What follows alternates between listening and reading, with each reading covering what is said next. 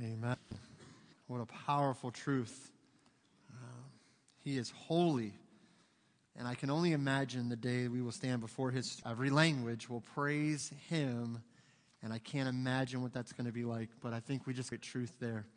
If you have a Bible this morning, and I hope that you do, open to John chapter four. John chapter four. And uh, we are starting a brand new series this morning uh, entitled, What is Worship? What is worship? And I am genuinely excited about this because I believe how we worship God affects how we live for him. How we worship God affects how we live for him. As you're turning to John chapter four, we're going to go there in just a moment, but I want to kind of ask a couple questions to get our minds kind of down this track. As we've already worshiped through music and through the giving of, of an offering, through specials that were sung or, or played for us, rather, man, it's just amazing to be in the house of God this morning. It is such a great, refreshing time to be gathered together as the body of Christ. But I want to ask you some questions, and you don't need to answer out loud, but I want you to start thinking through the answers for yourself. Not someone else, not why they may, what they may answer to these questions, but what you would answer these questions with. So the first one is, when you enter into a time of worship, what fills your mind? So I want us to think through these this morning. What fills your mind when you enter into a time of worship? Where's your focus when you're in worship? Why do you come to worship this morning? Why do you gather with other people on a Sunday morning when you could be sleeping in? And trust me, this morning was one of those mornings where I wish I could have slept in a little bit more. Just, uh, we had a blessed time, went over to someone's house last night, just had a great time of fellowship, and just enjoyed some, some great time there, and but stayed a little later than we probably should have, and uh, got to bed last night, late last night, and woke up this morning, and you know it's rough when the boys are just like, Josiah was under his blanket sideways in his bed, and just, I'm opening his curtains, he's going, ah, ah, ah. That's a rough morning right there, I tell you what, when the seven-year-old's like, get out of my room now. And then it said the same thing. It's so funny. He goes, I'm just, it's so cold out from under this blanket. And I'm like, buddy, I feel you, man. I feel you, but you got to do it. So why even come? I mean, let's be honest. I mean, in our culture today, church is not what it used to be as far as it was a cultural thing many years ago. You go back to the fifties and sixties, and it was just normal for everyone in your neighborhood to go to church. Now, maybe it was a church you didn't agree with or your family wouldn't have agree, agreed with, but it was still, it was just part of our culture to go to church. And so now that it's culturally kind of not popular in some areas to go to church, although let me say this, some statistics, be careful. A few years ago, some people released some numbers saying that the modern church or the church in, in modern America was dying, that it was dying. Did you hear that? The church is dying. Christ said the gates of hell can't prevail against it, but it's dying. And a lot of Christians got really panicked and really worried. And what are we going to do to rescue this thing called the church? How are we going to rescue the church? Isn't that just the silliest question for humans to ask? How are we going to rescue his church that he died for, that he guaranteed would last? You know what they're finding out now is some of those statistics were a little skewed. And actually now they're finding out the church in America is actually growing. And I'm not talking about just popularity and just people that say, oh, I'm a Christian because I'm an American. Or I go to church, so that makes me a Christian. No, no, we're talking about people that have said, I believe the Bible is the Word of God. I believe Jesus Christ is the only way to salvation. I believe the truths of the basics of the Christian doctrine. That's growing in our country today. But man, if you're not careful and you listen to that mainstream media, or if all you're getting is social media, man, be careful because sometimes that stuff is not exactly what we'd call accurate. There's so many times where I've actually seen people, and just be careful when you post something or share something. Just just recently, I saw someone post a, a tweet by someone that was supposed to be something they said. It took me forty-five seconds to do a little internet search to find out it was a fake account. The person never said it. But in the time that it was posted, two people posted angry faces to it, and one person insulted the person on Facebook.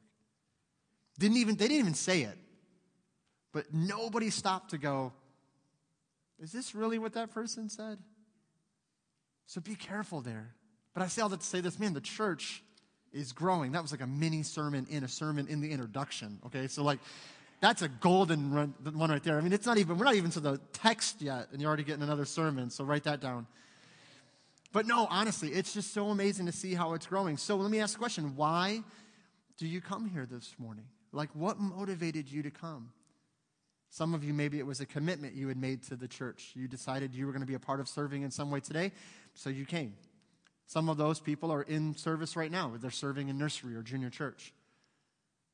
So why did you come this morning? What motivates you to come to worship? Is it your goal to give or consume in worship? Is it your goal to give or to consume in worship? This morning, I want to begin to walk through this topic of what is worship, but I pray that it is more than a sermon series, but a way the Holy Spirit can revive true worship in your heart, in our hearts this morning. Also, I want to start by saying, while we've been talking about how we can worship Him according to His Word, this series really isn't about us. This series is all about Him. So we're going to talk about us in the series, but really the mindset of this is more about Him. And here's why I say that. Go to John chapter four and verse twenty-three. Now, in the context of this chapter, I encourage you to read it if you've never really read it before. Uh, we read about the Good Samaritan in another passage and in a parable. Here we read of, as some would say, the bad Samaritan. The bad Samaritan. And she's going through a conversation with Christ, and one at which he engaged her, by the way. I love this story because he's the one that asked her for some water. It didn't start the other way around.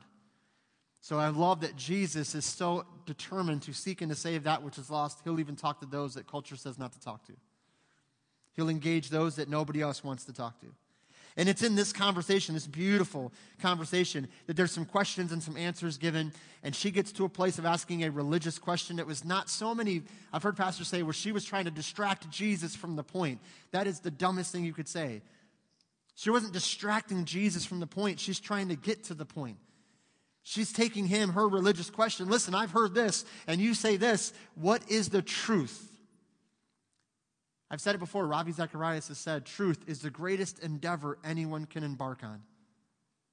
To discover truth. And so she says, I have a religious question. Who better to ask a religious question of than Jesus, the one you believe to be a prophet? And so she says, hey, is it in this mountain or in Jerusalem we're supposed to worship? You might say, what a silly question. No, this is the foundation of her whole belief system. She has been taught and trained that God's presence is only in this mountain. And while the Jews say, no, God's presence in the temple in Jerusalem. So she's saying, who's right? Are the Jews right or are we right? Where do I worship? What does that tell you about her? What is her desire in asking that question? She wants to know what? The truth on where do I worship, which means she wants to worship.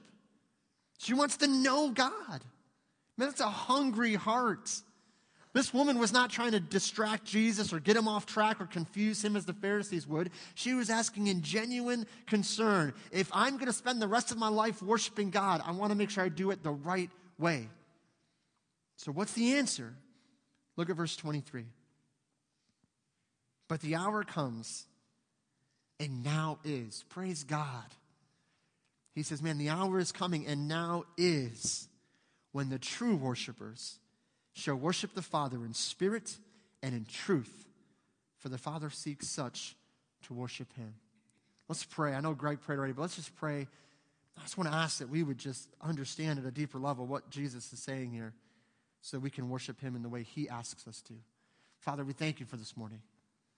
And we thank you for any time we could gather together to worship you, whether here collectively, corporately, or in our own private devotions. Maybe as a family. It's just individuals getting together. Maybe somebody here meets with other Christian believers during the weekend and takes their lunch break and just prays with them. Father, whatever it is and however it looks, wherever we come to worship you, I pray that you would be the focal point of all that we say and do. And Holy Spirit, we pray that you would fill us with your presence, enlighten our minds, and open our hearts and minds to what you have for us. May we understand deeper and truer. Although we may understand the basic truth of this text, may we understand it in a way that's deeper, in actual application of the text, that you may be glorified in all these things. And we ask this in Jesus' name, amen. Here we read, and to me, I don't know about you, but I read that and I think, I hope I'm a true worshiper. I mean, did you ever read this text And he says, the true worshipers. What does that tell us then? There's two kinds of worshipers, true and false. Man, we are so quick to just be like, oh man, those for, for, false worshipers. That's actually tricky to say three times fast. Try that to yourself in your own head and see how far you get. Some of you are doing that right now. You were going to do it anyway, so we just take this little break to give you that are like me the moment to entertain that thought. So go ahead and don't feel weird about it or awkward. I think we're all good and done now. Okay, so when we read that, the true worshipers, we just automatically assume that someone else is a false worshiper, that we've got it all figured out, that we're the true worshipers Jesus was talking about. It's so obvious. I mean, look at how well we worship. Look at how intelligent we are in the Christian faith and in the Bible. But that's kind of a very arrogant and dangerous place to be when I just start assuming that I am these true worshipers. Now, we may be, and you may be, as we kind of uncover this, you may say, okay, I am a true worshiper. But just because we have that position doesn't mean we always worship from that position.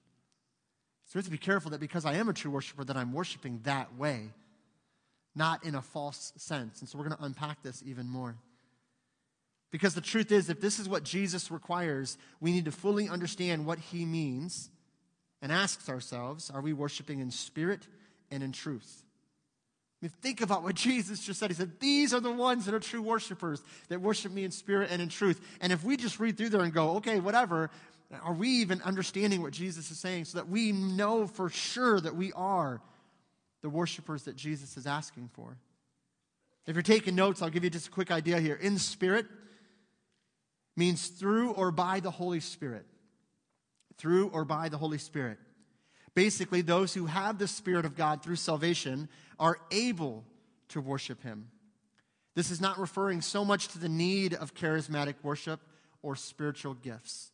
Some have said, well, this is talking about spiritual gifts, implying that as the church, we do have spiritual gifts, but we need those gifts to worship him.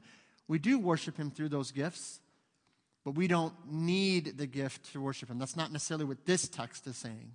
So I'm going to be clear on that. Another kind of viewpoint on this text is when Jesus said in spirit, he meant anywhere. That you don't have to go to a physical place to worship like the temple. You can worship him anywhere because it's in spirit. Now, there's some truth to that. There, that is true that we don't have to come to this place to worship him. But this specific passage and that specific verse gives the implication that it's the Holy Spirit that is being spoken about here. The word here is the same word, pneuma, for breath. And the Holy Spirit is called the breath of God, the pneuma, the, the wind of God. And so here, that's what Jesus is referring to in many people's minds, is he's saying, you need the Holy Spirit to be a true worshiper. And that makes sense, doesn't it? Aren't you thankful the Holy Spirit is the kind of the go-between between us and the Father and us and Christ in worship? You know, the Bible says that when you don't even know what to pray, you can just pray silently and in your heart, and the Spirit will pray for you. That's what it's talking about there. You're worshiping through the Spirit. I had one college or uh, college director down at my, my church in Springfield down there in Missouri, and he said it this way. He said, man, I'm so thankful that it's not so much my ability to sing on key or to sing on notes that God is pleased with. But it's, he said it this way, when I sing praise to him, it's kind of pushed through the lens of the Holy Spirit, and it's amplified. And the fullness of what my heart is expressing, and the full, so much more than my words or my ability to sing can produce, it is kind of promoted to a new level through the Holy Spirit. That radically changed the way I look at singing and worship collectively. No joke, because I can't sing very well. I used to sing very quietly in worship because I knew I couldn't sing well. I didn't want someone around me to hear me singing off key or off note, and it'd be a distraction to them. You know, when I found that out, I realized I could care less. I just, I, no, seriously. That's why when Jesus says, or when the Bible says, make a joyful noise unto the Lord, to us it may sound like a noise, but to him it is only joy. And so you can sing well, amen. You can't sing at all, amen, because it's not your ability to sing the chord or the notes or the key. It's your ability to say, God, I'm just promoting you in praise and worship. Man, that's the beauty of what it means to worship in spirit. The Holy Spirit of God gives us the very ability to worship. Here he says in spirit and in truth. In truth here means to obey the revelation given through Christ. to obey the revelation given through Christ. We must receive and obey the truth of Christ, worshiping him according to his revealed word. What does that mean? I only get the Spirit when I obey the truth, and he is the truth.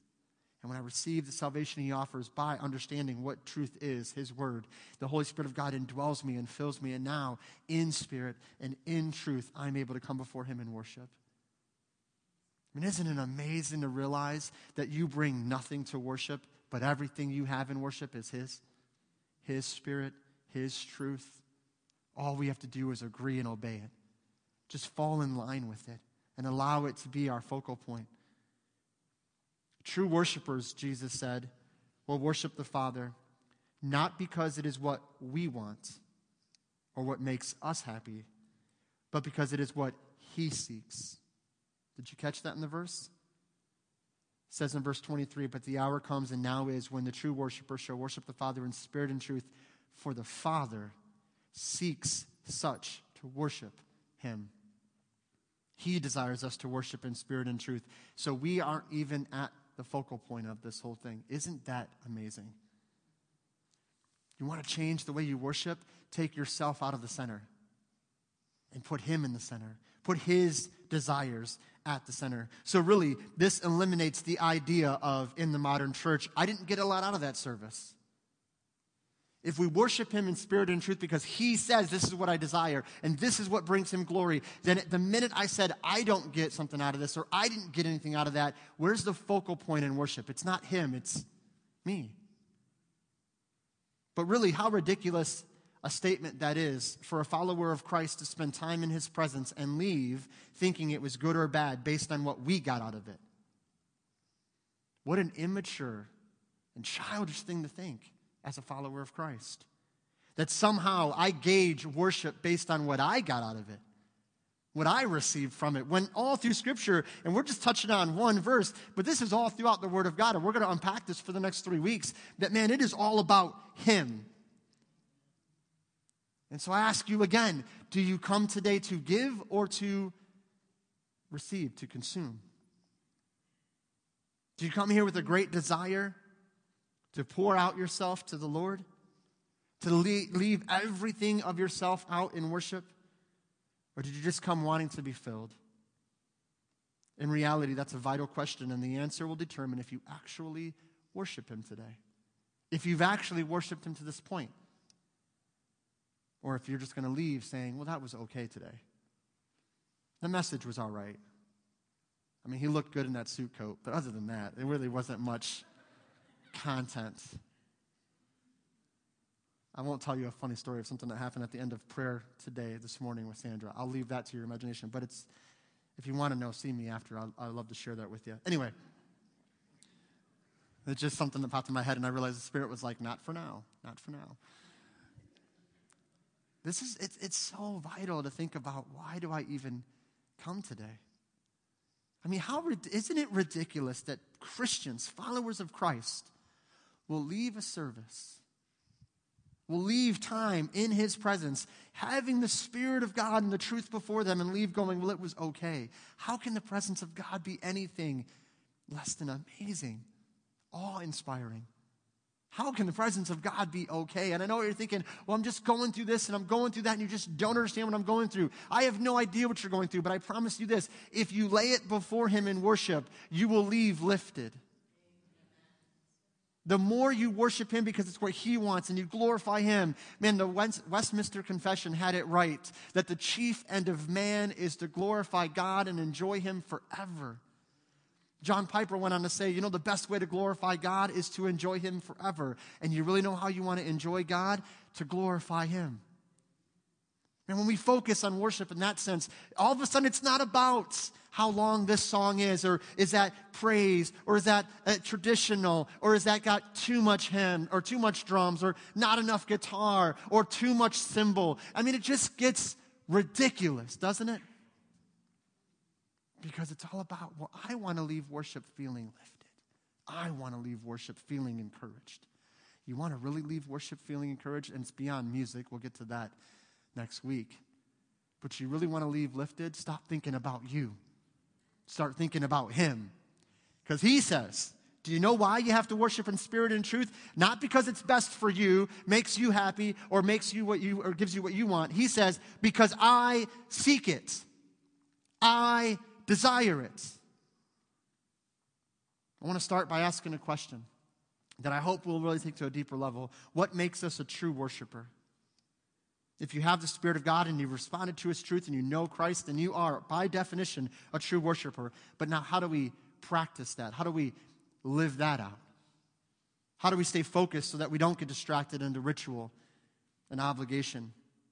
So what makes us a true worshiper? Two, two quick thoughts to help us understand how to be true, wor- true worshipers today. First and foremost, we worship in awe. We worship in awe. Our view of God is key. We talk about God as a church. We study what God would do, or we talk about this or that in discussion about God. We have all these opinions or even disagreements about what God has done or is doing. We talk and we talk and we talk and we talk in the church sometimes. We get together in small groups and we talk about God. We have Bible studies. We talk about God. But isn't it amazing? I don't know if you ever thought about this, that if you stood before Him right now, you wouldn't say a word. Man, we talk about God a lot. We come into His presence and we talk about Him. We talk at Him. Some of us hear from Him. But if we were in His presence, we wouldn't say a word before Him. We'd fall in awe of Him. We'd be stunned by His beauty, by His sacrifice. Did you ever think about the moment you see those holes in His hands for the very first time? Did you ever think about the first time you notice the scar, the hole in His side, and it dawns on you that it's your fault they're there? Man, talk about being in awe of a Savior that did everything for us. Ecclesiastes five, one through two says it this way. Keep thy foot when thou goest to the house of God, and be more ready to hear than to give the sacrifice of fools. For they consider not that they do evil, but be not rash with thy mouth, and let not thine heart be hastily to utter anything before God. For God is in heaven, and thou upon earth. Therefore, let thy words be few. Man, what a powerful passage. Keep thy foot when thou goest to the house of God, and be more ready to hear than to give a sacrifice of fools. You know what I think that implies there? I just rush into sacrifice, not even thinking about what I'm giving or why I'm giving it or how I'm giving it. Because you know what we believe? We believe a lie. We think it's just fine to give anything. Just give something. I mean, something is better than nothing. Is that really what the Bible teaches? Just give whatever? I mean, because God doesn't really deserve our best. He just, whatever's left over he can have. And I'm, he'll be happy because I'm giving him something. Do you see how we can rush, rush into worship this way? Man, we do that with our time with Him. We do that with our tithe. I don't have time this week, Lord, so I'll, I'll give you some time next week. When I have some free time, you can have that. Wow, I'm sure he's so overwhelmed that you gave him the leftover time you had. That's what the Bible's saying here. But I love the last part of this verse. Be not rash with thy mouth. And let not thy heart be hastily to utter anything before God. Why? For God is in heaven. God is holy, and thou upon the earth. Therefore, let thy words be few. When was the last time you were just in awe before him? Stop spending your prayer time giving him the laundry list of needs and wants that you have, which is fine for a time, but just took some time and worshiped him in awe, in silence. This last Wednesday night in our Uh, Wednesday night adult group, we took some time and just were thirty seconds silent before God, and it was awesome to hear the results. I mean, sometimes it's just good to be in silence before God. We need to realize that when we're in awe before him, we worship not because he needs our worship, but because he's worthy of our worship. Every song we sing is by the breath he gave us. Every gift came from him first. We worship because he deserves it, and it brings him glory. Listen to what Charles Spurgeon said in this topic. Do men fancy that the Lord needs banners and music and incense and fine linen? If he did, if that's really what the Lord, all the Lord required, the stars would emblazon his standard. The wind and the waves become his orchestra. Ten thousand times ten thousand flowers would breathe forth perfume. You know what Spurgeon is saying? Or he's saying, listen, if we think it's just about how it looks and how pretty it sounds and how nice it is and how well it presents, ignoring the truth of the heart behind it, then we are missing the point of worship, because God doesn't need our voices. God doesn't need our appearance. God doesn't need our instruments. What did Jesus say when they said, silence these from crying out to you? He said, if I silence them, the rocks would cry out. You know what that tells me is that he will receive worship because he's worthy of it. And he doesn't need our worship. He invites us to worship him, and he desires it. Why? Because he wants to hear from the cry of our hearts. Paul says it and really agrees with what Spurgeon says in Romans chapter eleven, verse thirty-five. Paul says this in Romans eleven thirty-five, who has first given to him that it might be paid back to him again? Speaking about the Lord, he says, who has first given something to God that God then paid it back to the individual? The answer is no one. He goes on in verse thirty-six by saying, for from him and through him and to him are all things. To him be the glory forever. Amen.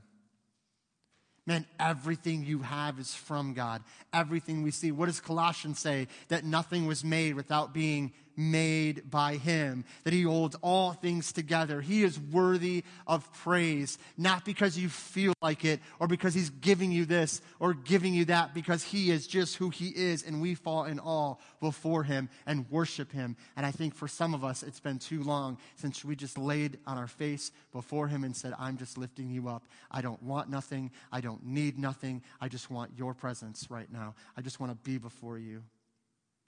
And I think if we go too long as followers of Christ without doing that, we stumble into this idea that God is a genie. He just does what we want. It doesn't matter what he wants. God, gimme, gimme, gimme, gimme, gimme, gimme. Well, God, you didn't give me what I wanted, so you must not be good enough. You must not really love me, so I'm just going to do it myself.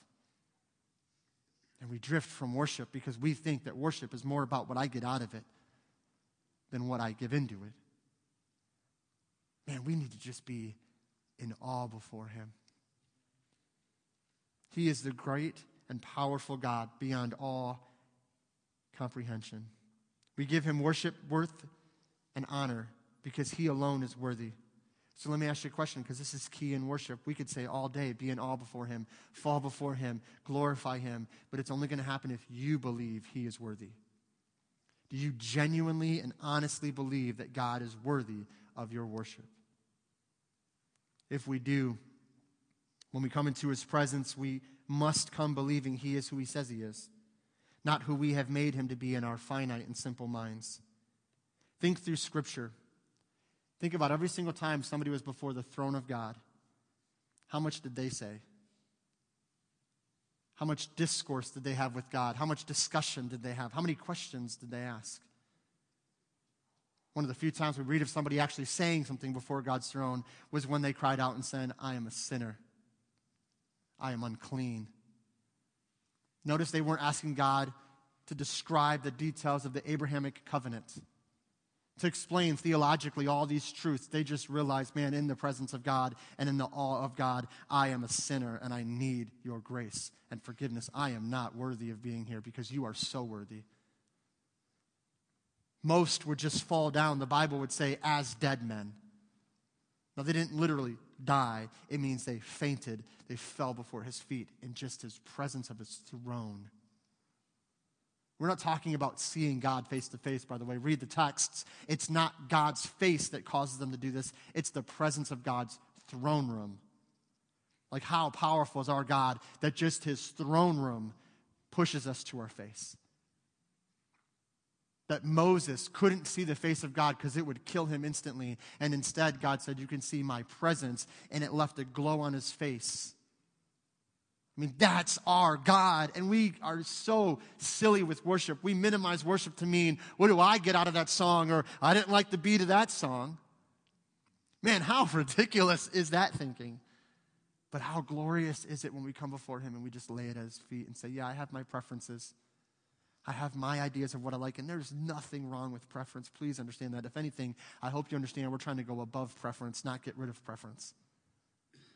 Does that make sense?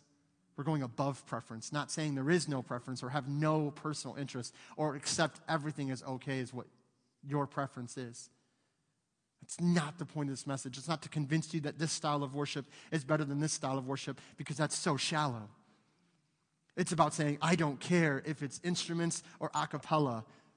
It doesn't matter. What matters is, are you we, we falling in awe before a God who is worthy of it, who is only worthy. The only worthy one, by the way.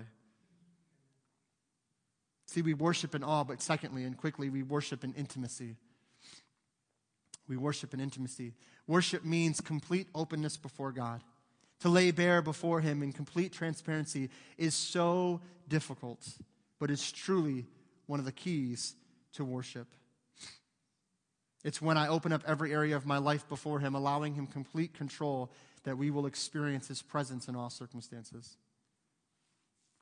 Are you holding back from him?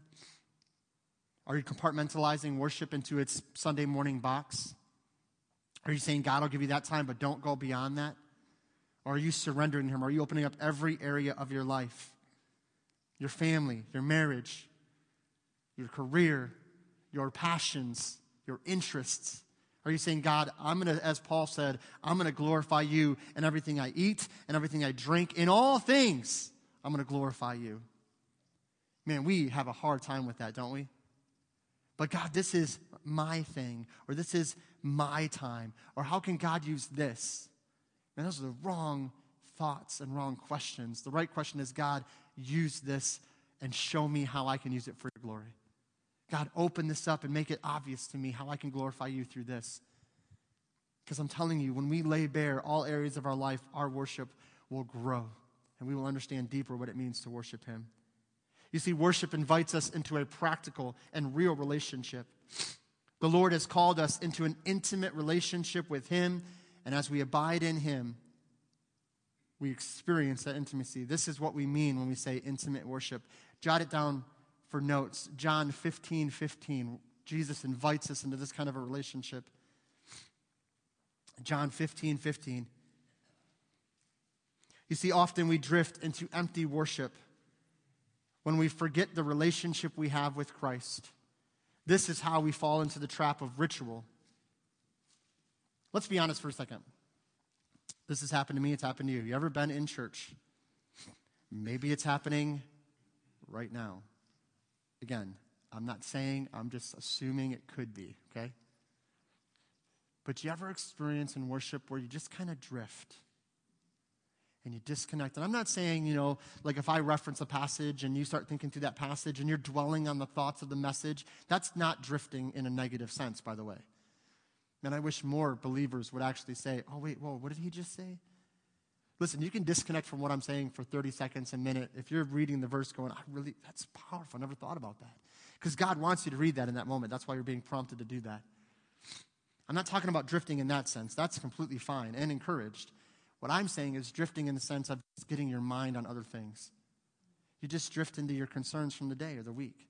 What you got to do tomorrow, or what you got to do this week, or an appointment you have, or a doctor's visit, or maybe something that happened yesterday that's still weighing on your mind. See, I believe that's why worship is not just about what we do here. It's about how we prepare our hearts before we get here. Take time. By the way, again, I want to encourage you. The reason we have a prayer room on Sunday mornings opened up, it's not that that's the only time you can pray before service, by the way. It's not like that's the only designated godly time to pray. It's just saying we want to give you a chance to come into worship, having already expressed those concerns to God, already saying, God, and you can do this at home, of course, but sometimes it's difficult, isn't it? When you're rushing around and you got a seven-year-old that doesn't want to get out of bed because it's cold outside the covers, and you're like, uh, we got to go. But there's nothing better than just taking even just a couple of minutes and just being still in that prayer room before God, saying, God, would you just speak to me? I know this is going on, and I know I'm distracted by this, and I just want to surrender that to you, and you take that. And some of you might say, well, man, we don't get here early enough to go to the prayer room. It's just, you know, our schedule is so tight. You know, there's a crazy, easy solution to that. You just get here a little earlier. Well, I don't know if we can do that. We get up at, well, you just get up a little earlier. I know, this is so profound. And listen, it, it, we all have excuses. We all have reasons. But man, when we realize the intimate worship we're invited into, we need to come open heart, open mind, laying it all before him, saying, God, I'm surrendering all of this to you. I know it's tough, and I know we all have struggles, but do you ever drift in worship? Do you ever get distracted during a song? Do you ever start thinking about other things during the message, and you get so discouraged, like, oh, Lord, why do I do that? I believe the reason we drift often is because we're forgetting in that moment the relationship, or we've not been fostering that relationship. So we get here, and it's kind of like we're trying to force ourselves back into this old discipline of getting back with Jesus because we've been six days without spending any time with him. Maybe that is the solution. Maybe more time with him in our daily lives would lead to more connected time with him here. Maybe that's part of the answer. The difference in this understanding of intimate worship, the difference is not in what you are doing in worship, but the heart you bring to worship and your focus during worship. Let me say that again, and if you want to jot it down, if you want to get it later from me, you can. But I want to say that again. The difference is not in what you are doing in worship. What do I mean? Raising of hands, not raising of hands. Standing, sitting, singing along, reading a scripture verse. That's not what's important. It's not what you are doing in worship, but the heart you bring to worship and your focus during worship. Matt Redman, who wrote the praise song, The Heart of Worship, said this in one of his books. It would be an honor to merely stand from afar and revere the King of Kings with our songs of praise. Listen to what he says here. It would be an honor to merely stand from afar and revere the King of Kings with our songs of praise. Yet he has also called us to something deeper, a friendship with him. And it's through that friendship that we worship him in spirit and in truth. It's in that context that we understand what it is to be a worshiper of his. Not just to stand at afar and sing about him and to tell others about him and to praise him from a distance, although that's fine, but that's not all it is. Man, it's engaging in an intimate relationship with Christ. As we begin this journey through the topic of worship, I pray that we will see what worship is and what it is not. Let's not minimize worship to merely a handful of songs we sing when we gather before service. Let's realize that worship is what happens when we, by his Spirit's indwelling and revealed, obeyed truth, come before him in awe and openness. So let me ask you a question this morning. Are you holding anything back? Will you open up and allow him complete control because you believe he is the powerful and awe-inspiring God? And so here's what I want to do when we close. Band's going to come in a minute. We're going to have a time of invitation. But here's all I want you to do in the invitation. First and foremost, you need to do whatever the Lord's leading you to do by his Holy Spirit. If you don't know Christ as your Lord and personal Savior, then maybe this morning you need to come and receive him by believing that he died on the cross for your sins, was buried, and rose again. And if you accept him as your Savior, you can know him for eternity and have your sins forgiven. But if you're here and you know Christ, you have his Spirit, and you've obeyed his truth, then maybe you want to come as a true worshiper, which he invites us. Think about this. He says, I'm seeking after those that are true worshipers. I want the worship. I want their time. And that, if nothing else, leaves you in awe about our God. That should leave you in awe that God wants to spend time with you. As imperfect as we are, he invites us and says, would you just come and worship me? And so here's what I want to do. When the band comes in just a moment and we respond, I just want you to fall before him. I just want you to be in awe before him. And here's what I'm going to ask. And it's not a law, but here's what I would ask. Would you maybe take this invitation and ask nothing of him? What I mean by that is don't ask him to fix anything. Don't ask him to do anything. Maybe we'll take this invitation time and just fall before him and just praise him for what he's already done. Praise him for his love and his grace and his mercy, Or maybe you're just going to come and bend a knee at this altar and not say a word to him, but just be still and silent before him and allow him to speak to you. Maybe that's what it means to be a true worshiper. Would you bow with me in a word of prayer? Heavenly Father,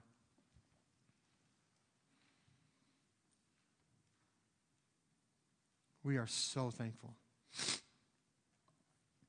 because of who you are. And Lord, I know my heart and I know my mind, and even in times of worship when we're engaged in music with you, engaged in a message or a sermon, Lord, I know for me, Lord, when I sit in someone else's message and I hear another sermon, sometimes it's hard for me to just to enjoy the message. Lord, I find myself critiquing this or critiquing that. Or, Lord, I just need to enjoy your word, enjoy the truth of your scripture. So, Lord, for me, that's a that's an issue that I've had. It's just enjoying the message, enjoying a time of worship, and not thinking about everything and trying to make sure everything's just right, working perfectly together. So, Lord, I pray that as we go through this time, that you would reveal to us what we need to, to lay before you. Lord, we just want to be in awe of you. We just want to praise you this morning. We just want to lift you up. But Lord, maybe there's somebody in this room right now that is a true worshiper. They know you in spirit and they know you in truth. But they're struggling with being open before you and laying bare before you all the areas of their life. They have this mindset that this is theirs and that's yours, and they kind of built these little walls. Father, I pray that by the working of your Holy Spirit that they would remove those things, those barriers to worship, and allow you complete freedom. Because when we understand intimacy in worship, we will understand truer what it is to worship. And so, Father, may you be glorified in all of this. It's for your name, your praise, and by your name we pray. Amen. Would you stand to your feet as the praise band leads us in a song of invitation? Maybe you would come and bend a knee and just take a moment and just lay before him and say, God, I'm in awe of you. Don't ask. Don't don't want him to don't ask him to do anything. Just say, God, just I'm just gonna thank you for who you are. Maybe you want to come and just be silent. Whatever it is, would you respond to him this morning as the band leads us?